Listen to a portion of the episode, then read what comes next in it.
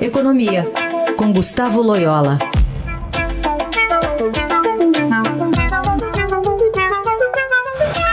Oi, Loyola, bom dia. Bom dia. Hoje o Estadão está destacando aqui esse, essa falta de clima no, no, no Congresso, em, também com o Planalto, que está adiando a reforma administrativa. É, aparentemente, a gente vai ter uma preferência para a reforma tributária. Mas entre as duas, qual você acha mais importante né, para se iniciar os trabalhos em 2020? Lembrando, lembrando que é ano eleitoral também. Bom, eu é, vamos, vamos, vamos, lembrar que existe no Congresso já é, uma pauta aí sobre a, a, a questão fiscal, né, e a, a, lei de emergência fiscal e outras medidas que viabilizam, é, se aprovadas, é, o cumprimento do, do, teto de gastos, né?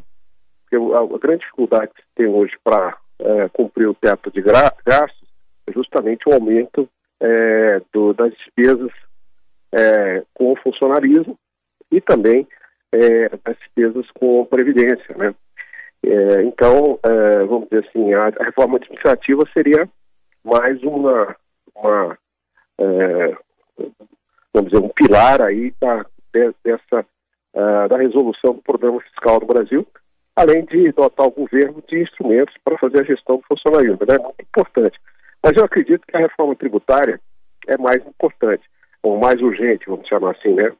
Porque, de fato, ela pode ter, se bem feita, ela pode ter um efeito, um impacto muito grande é, sobre o ambiente de negócios do país, né?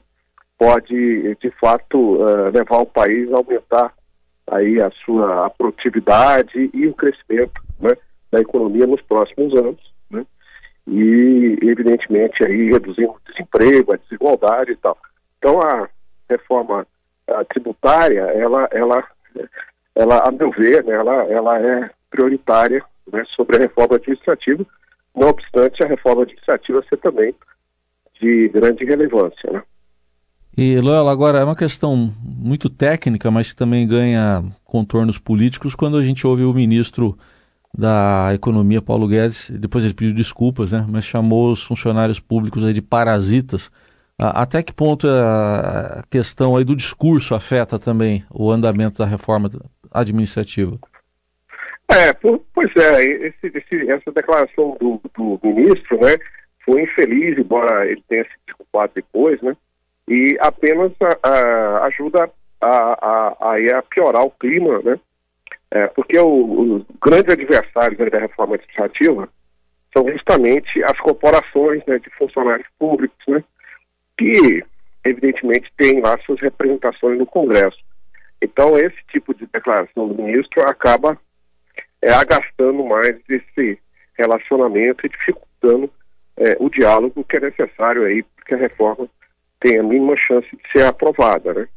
Então, eu espero que o governo tenha mais do é, que desistido da reforma, tenha apenas adiado aí, é, dando prioridade nesse momento para outros itens da pauta do Congresso, né? E a, além, inclusive, da reforma tributária, tem outros, outros, outras matérias aí de grande relevo para o Congresso examinar é, agora no, seu, no primeiro semestre. Muito bem, esse é o Gustavo Loyola, ajudando a gente a entender um pouquinho desses conflitos né, é, políticos que acabam é, representando para o Brasil perdas, né? Seria muito bom se a gente conseguisse a reforma administrativa e também a reforma tributária numa tacada só nesse ano, mas acho que cada vez está mais difícil, né, Loyola? Exatamente, né? Vamos lá, às vezes o, o ótimo é inimigo do bom, né? É, exatamente. O importante é que haja uma, um avanço esse ano nas reformas e que o Brasil possa é, seguir nessa trajetória aí depois do, do, do, espetacular resultado do ano passado com a reforma da Previdência, que foi realmente um grande avanço, né? mas não, não dá para parar só nela. Né? Claro, claro. E aí na questão da tributária entraria a discussão de combustíveis, que está bastante quente também ainda, né? Em relação a essa briga Exatamente. É, agora, é uma reforma muito complexa, não nos iludamos. Né? Tem muitos interesses em jogo, interesses dos vários estados, dos municípios de vários contribuintes, tipos de contribuintes, né? É, porque todo mundo quer a reforma tributária, mas é, quer a reforma tributária dos outros, né? Não quer fazer a reforma tributária é, dos seus impostos. Muitas vezes, é, principalmente quem tem benefícios fiscais, alíquotas reduzidas, etc, etc. Ela, muito obrigada, boa semana, até segunda-feira. Até segunda, boa semana.